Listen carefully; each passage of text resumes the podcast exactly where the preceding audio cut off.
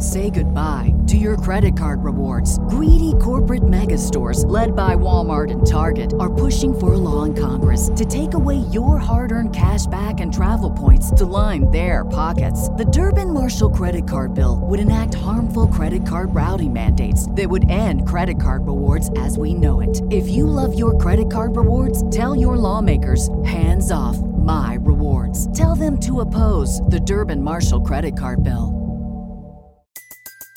Everybody in your crew identifies as either Big Mac Burger, McNuggets, or McCrispy Sandwich. But you're the filet fish Sandwich all day. That crispy fish, that savory tartar sauce, that melty cheese, that pillowy bun. Yeah, you get it. Every time. And if you love the Filet-O-Fish, right now you can catch two of the classics you love for just $6. Limited time only. Price and participation may vary. Cannot be combined with any other offer. Single item at regular price. Ba da ba ba ba. Hi everyone, it's Kev here. Just a big shout out to say thank you to all of our wonderful Patreons for supporting the show. You truly do keep the show going. When you sign up to Patreon, you don't just support the show, you also receive these episodes 48 hours before anybody else. Not only that, but you receive extra episodes in the downtime between seasons. And also, as a thank you to our wonderful Patreons, I'm also doing a short extra episode each week called Dark Bites, as well as a longer episode once a month. So if you wish to sign up to Patreon, you can go over to patreon.com forward slash the dark paranormal. If signing up for something isn't for you, you can also support the show by buying us a virtual coffee. The link for that will also be in the show notes. Anyway, let's get on to this week's show.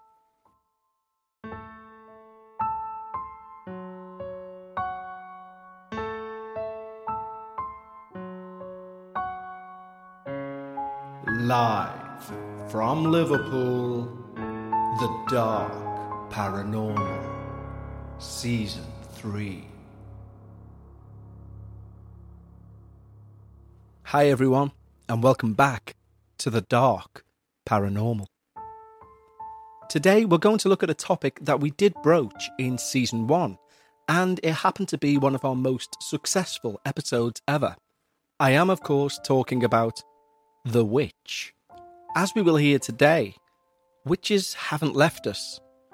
We always have the image of the witch being some old crone or hag, building a house in the woods and enticing children into their lair, or maybe riding a broomstick around the town of a night. But, like everything, witches move on. They've progressed, they've found their way into society, and they can either be quite vocal about that or they can remain silent. And we'll never know exactly who are the good natured ones, white witches just celebrating nature, the sun, and the moon, and those who are more, shall we say, nefarious. In today's story, it's genuinely quite hard to try and decipher whether we're dealing with the light or the dark. The listener who sent the story in must have really went through a quagmire as a child, as you're about to hear, and even more so when those aspersions about good or bad need to be cast upon family members. However, before we get to today's paranormal experience, I just need to say a quick thank you to people who've either signed up to Patreon or bought the show a virtual coffee. So I'd like to say a quick thank you to Alison, to Kimberly Breslich, and Ashes Nicole. Thank you guys. Your support truly means the world to me. And now, without further ado, turn down the lights, leave your disbelief at the door, and join me in the dark paranormal. I've been sitting on this story for a while now, waiting to share it with what I felt would be the most fitting podcast. And I believe I've found that with your show, The Dark Paranormal. My experience is both dark and paranormal, and 100% true.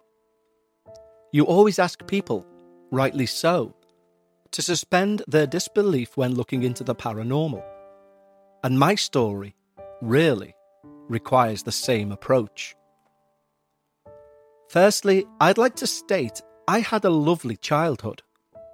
This experience aside. And my family members, even the ones who feature in this email, were actually lovely people. You'll understand why I feel the need to reiterate that when we reach the end. I grew up in the Midwest, not exactly a remote area or town, but small. The sort of town where you know every person in it and their business, and they know yours. But it was a joyful and pleasant place. People looked out for each other. Neighbours helped neighbours, that sort of thing. I'm 47 now as I write this. So my childhood was before the tech boom, which gave us all mobile phones and the internet. If my mum wanted me, she'd stand on the step and holler instead of sending a text. The sun was our timer for when we needed to be heading home after playing out. It sounds almost Victorian by today's standards, but, and I know it's cliche to say, it felt like a much better time. Anyway, I digress.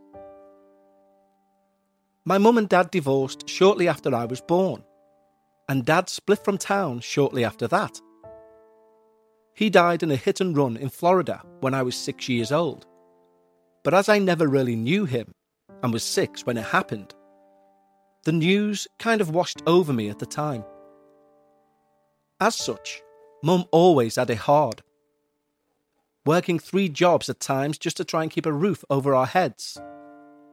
Therefore, my grandparents, her mum and dad, helped us out greatly. They lived just three streets across from us in a small cul de sac.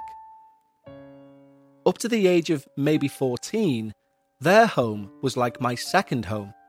I'd often stay over if mum was working late, or I'd head over for meals and things like that if needed. So much so I even had my own bedroom at their house. Now, although the setup may seem disjointed, I honestly think it was a wonderful family dynamic that I had, with not just a parental perspective, but a generational one from my grandparents. Yes, looking back, my childhood was pretty amazing. But I have one or two things I've never shared with anyone about my childhood. These things aren't that amazing. In fact, in hindsight, they're pretty darn terrifying. It's only with hindsight I've been able to piece together things that were said, clues that I missed, things that I've seen, and came to the conclusion that, as unbelievable as it sounds, I strongly believe that both my grandparents were witches practicing a dark witchcraft. Let me again reiterate they, consciously, didn't ever do anything but love and support me. And I don't believe that whatever they practiced necessarily made them evil by default. It's important for me to get that across. They were two wonderful, loving human beings, and I miss them greatly. So please think that of them despite what you're about to hear, as contradictory as that sounds. The first thing I recall didn't strike me as unusual at the time. In fact, I thought it was not only perfectly normal, but it was a beautiful thing. I was playing with a ball in my grandparents' back garden one summer evening when their pet cat, Arthur, came trotting from behind a hedge with a bird in its mouth. I screamed and ran to the house. My grandparents ran to see what the matter was, and I garbled through tears that Arthur had killed a bird. My nana smiled and stroked my hair and said, Don't cry, darling, it was just his time to go. But I was inconsolable. So much so, my nana nodded at my granddad and said, Let's see what we can do to help the little fella. They picked the bird up off the floor and headed outside. I watched them both cup their hands around the little corpse and dip their heads, eyes closed. Then They looked to the sky and both smiled. They lay the bird on the floor, and my nana called me outside. Come see, darling. I walked slowly outside, still wiping the tears away, and there, to my amazement, was a perfectly healthy little bird, chirping away before taking flight. Say bye bye, my nana said to me, and the three of us waved to the little miracle as it flew away. How, how did you do that? I asked, as a little boy now convinced that my grandparents had superpowers. He just needed a little hug and some TLC, is all, said my nan. That evening, I watched as grandfather went to the back garden with a net and a shovel. What's Grandad doing? I asked my nan. Oh, we have some pests in the back garden, and your Grandad just needs to get rid of them, she said. And I didn't question it. Later, Grandad came back, saying, All done, to my Nana with a big smile, and we made popcorn and watched a movie before bed. That next evening, I was again in the back garden kicking a ball about, when I miskicked the ball and sent it behind the shed. I walked around, but the little space behind the shed was blocked by a piece of wood, with an oil drum in front of it. I moved both of them out the way and walked down the dark, narrow walkway. I could see my orange ball towards the end of the walkway against another piece of wood, which acted like another wall.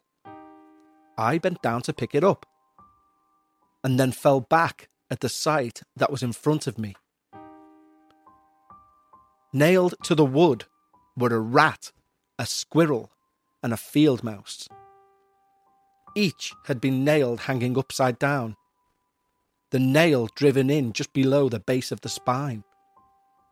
Above each of them was a dark coloured, hastily painted circle, inside of which was an upside down triangle, and inside of that, a small cross. Here was I in this tight space with this horrific sight in front of me.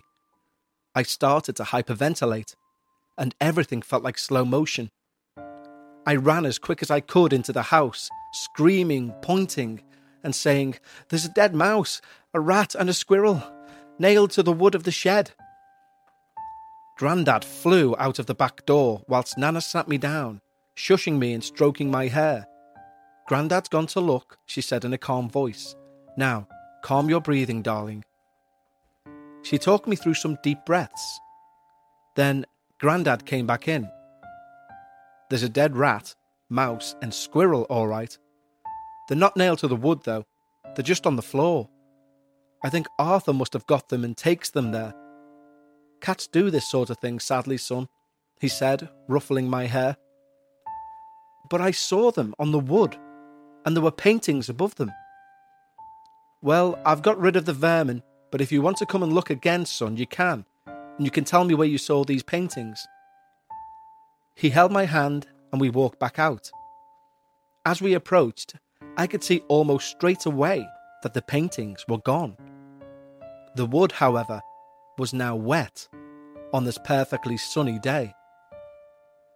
They were there, I pointed. Hmm, well, you know your eyes can do spooky things when you get a fright, son. Sure must have been scary finding three dead animals just like that. I just nodded, confused. Again, just to jump back to the present, even typing this out doesn't do justice to just how normal this all felt, and just how comfortable and loved I felt. However, here's the thing just one of the many that make me send this email, and this is just for starters. A few weeks later, I got into a fight at school. I ended up with a black eye, and as my mother was working, my grandparents were called in. In the car on the way home, my grandfather said, Did you at least give him a black eye too? In truth, I hadn't. I'd landed one punch in his gut, but basically I was the only one with any obvious damage. But toxic masculinity starts young, so I said, Yep, it was pretty equal. Nana jumped in. Did he start it or did you? He had started it out of nowhere so I told her so. Then that's not equal, she said. Intention is worse than the damage sometimes. She turned around. If someone means you harm, you need to give it back threefold. Grandad just nodded as he drove. Wise words, son. You should stick to that. If someone gets you, you get them three times as good. That said, if someone does something nice for you or does a good thing, then you do three good things for them. If you don't, son, you'll find people stop doing you favours, and the ones who are out to get you won't stop. Now, without painting by numbers, looking back, I find it strange that a clearly dead bird managed to spring to life, and three other animals were killed within the next 24 hours. In case it's not obvious to anyone by now, I believe my grandparents used this rule of three to bring that bird back to life because I was so upset. And then my grandfather removed any evidence. You could say that the memories of a six year old boy can't be trusted, and it's more likely that I elaborated the entire thing. However, there's more yet to come.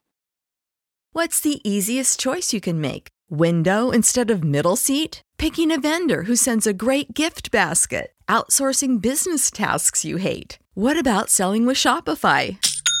Whether you're selling a little or a lot, Shopify helps you do your thing, however you cha-ching. Shopify is the global commerce platform that helps you sell at every stage of your business. From the launch your online shop stage to the first real life store stage, all the way to the did we just hit a million orders stage. Shopify's there to help you grow. Whether you're selling scented soap or offering outdoor outfits, Shopify helps you sell. Wherever and whatever you're selling, Shopify's got you covered. Sign up for a $1 per month trial period at shopify.com slash try. Go to shopify.com slash try now to grow your business, no matter what stage you're in. Shopify.com slash try.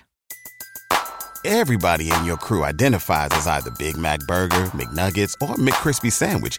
But you're the filet fish Sandwich all day. That crispy fish, that savory tartar sauce, that melty cheese, that pillowy bun.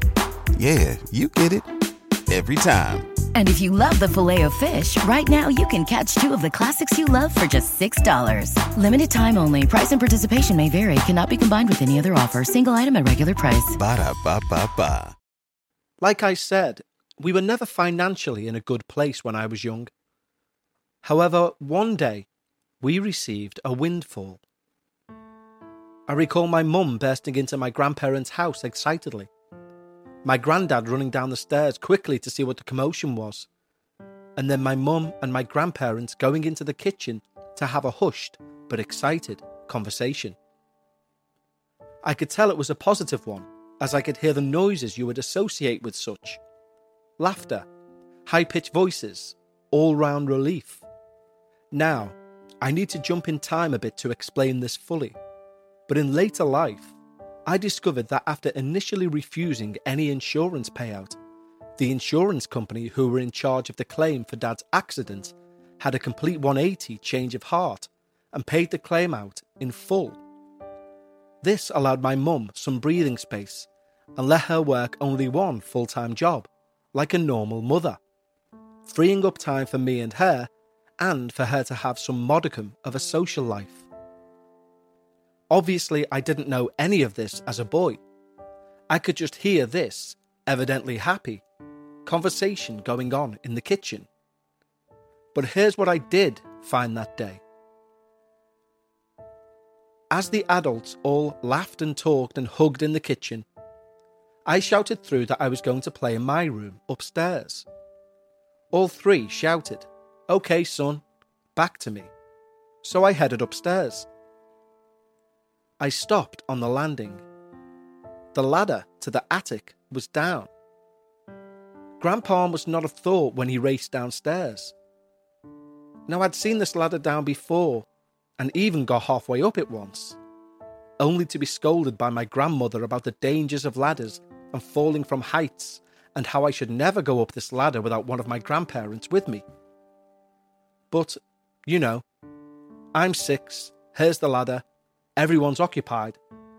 It's safe to assume that, like any young inquisitive mind, there was only ever going to be one outcome.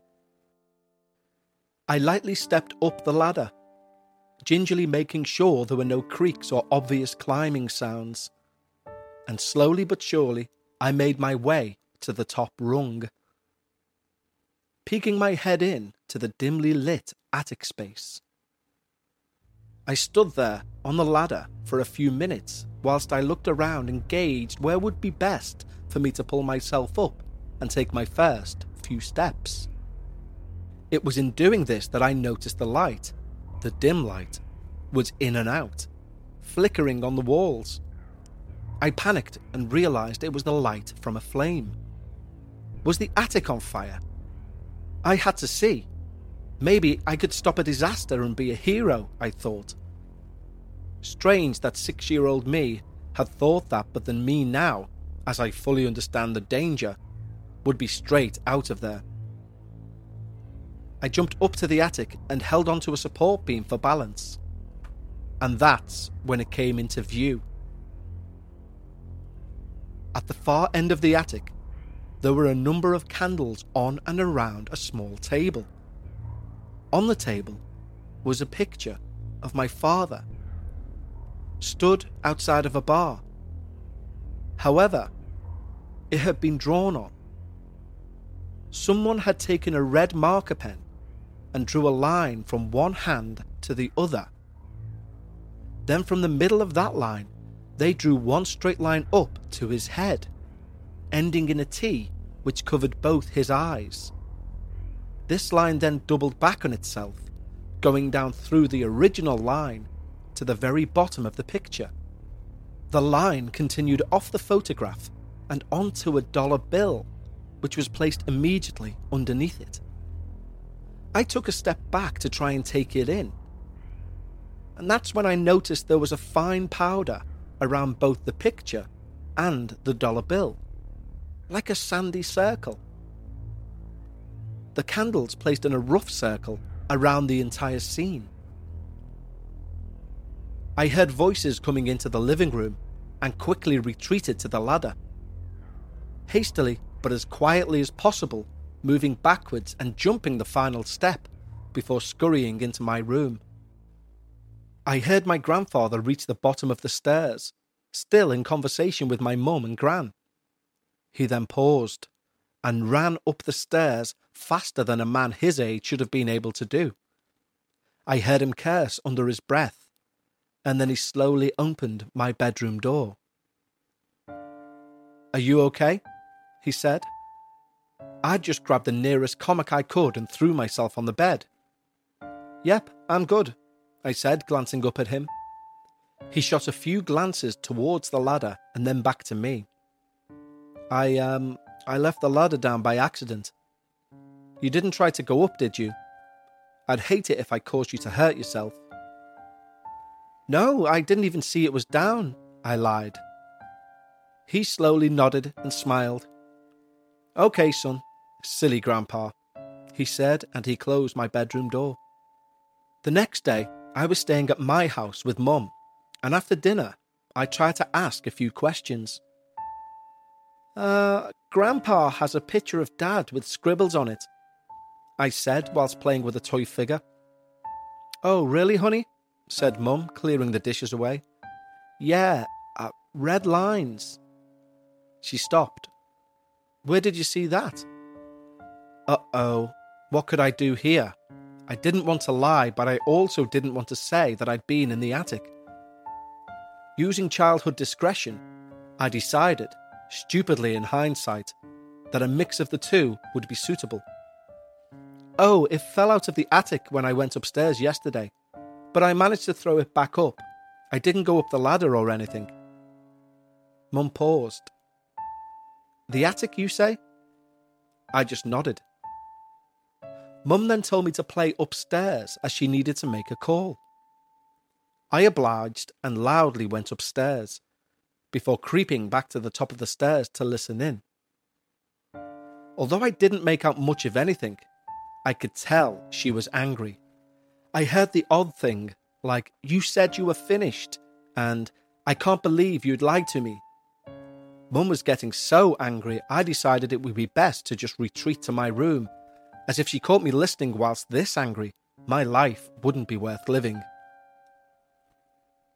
We didn't go to my grandparents' house for some months after that. It's funny how adults try to hide falling outs from kids, but kids aren't stupid, and even though I didn't know the full story, I knew that for whatever reason, my mum had fallen out with my grandparents. Over time, they worked things out, and once more we would go round to see them. In the time we hadn't spoken, their house had been renovated, and Grandpa said he had a surprise for me. He took me upstairs, and there was a full staircase now going up to the attic. Go up, he said with a smile, and I did, at speed. Opening the door, all of my things from my old bedroom were here. The room had been fully converted into my bedroom, skylight and all. I couldn't even place where it was I'd seen the table and the candles, such were the changes within. Again, they left me to it whilst they went to have what was clearly a reconciliation chat in the living room. It was a great day I remember fondly to this day. And that afternoon, we played in the sunshine outside. Me, my mum, and my grandparents. My picture of a happy family. On the way home in the car, Mum asked if I liked my new room, which I did. I loved it. She then said she had a little surprise for me when we got home. Spoiler alert, it was a Spider Man poster for my new room.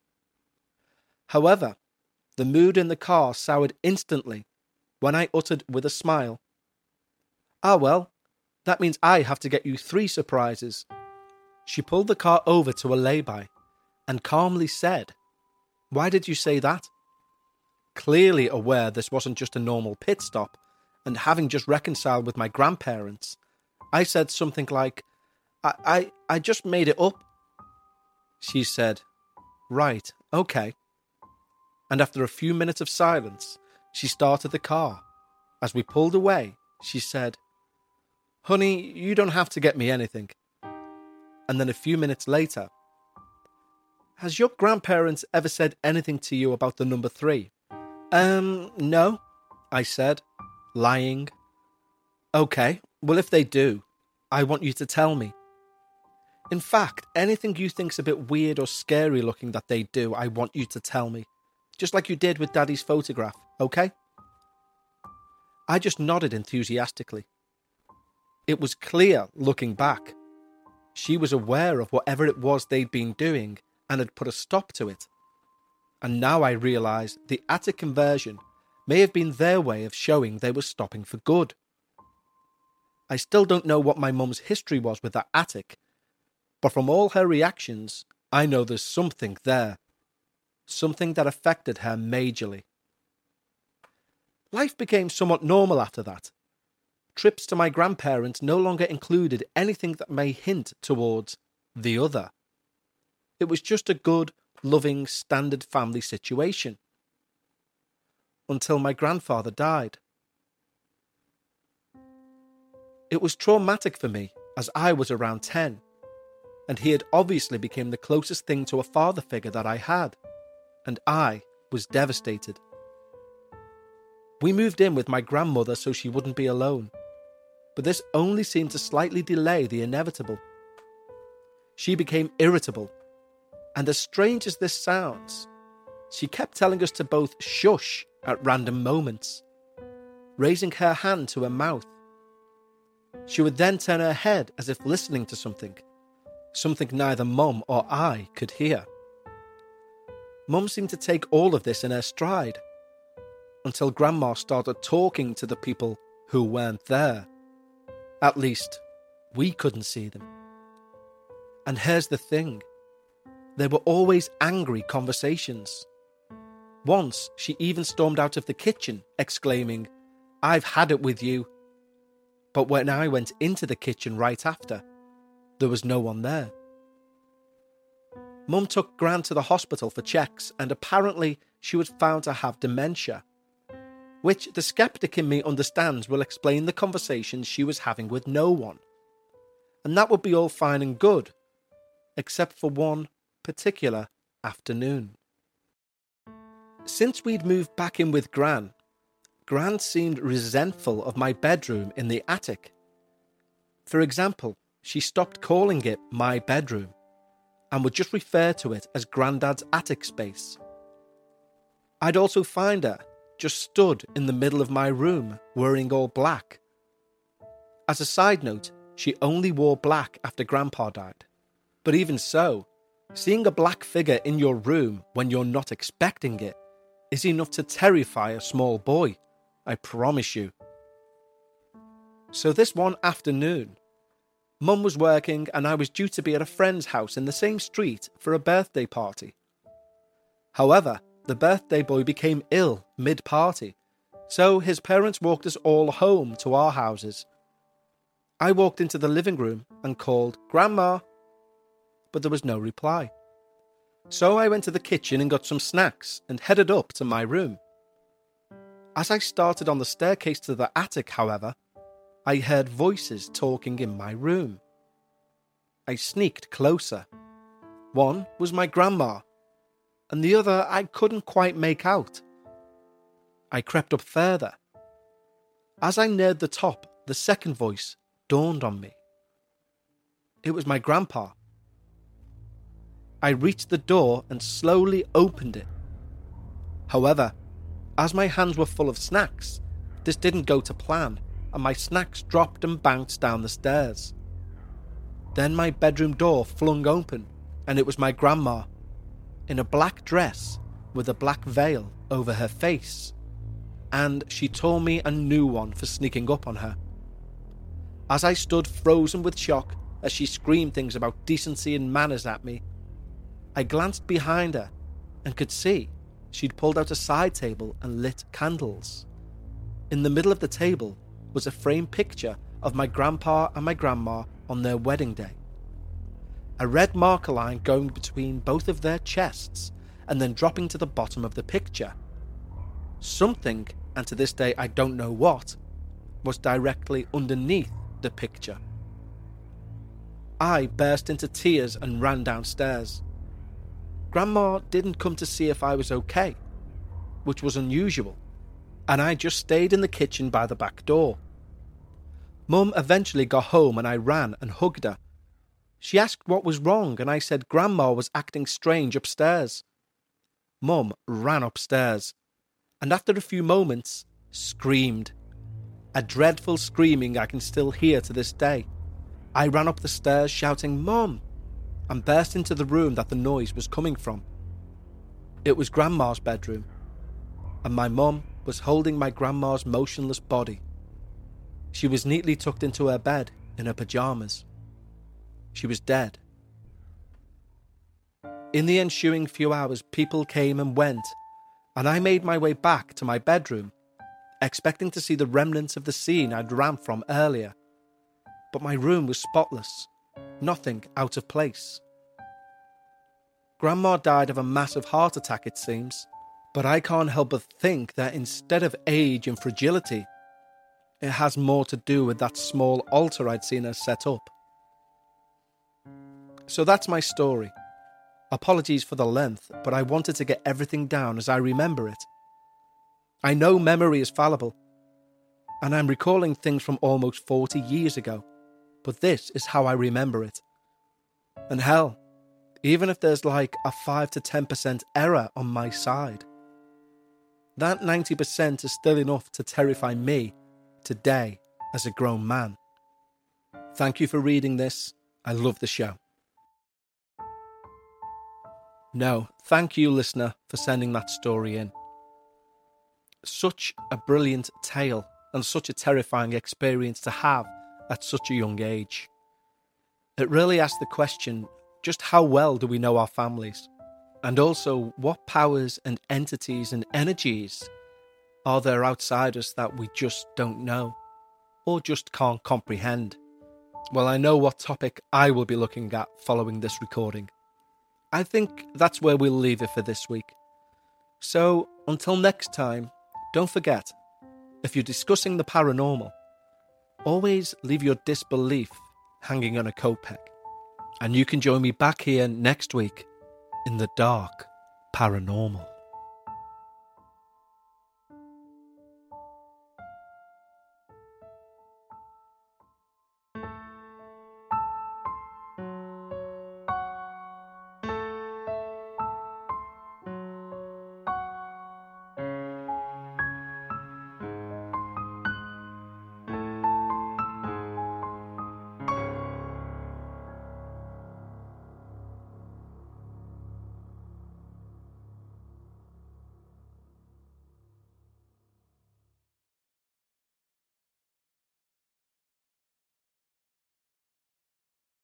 Say goodbye to your credit card rewards. Greedy corporate mega stores, led by Walmart and Target, are pushing for a law in Congress to take away your hard earned cash back and travel points to line their pockets. The Durbin Marshall credit card bill would enact harmful credit card routing mandates that would end credit card rewards as we know it. If you love your credit card rewards, tell your lawmakers hands off my rewards. Tell them to oppose the Durbin Marshall credit card bill.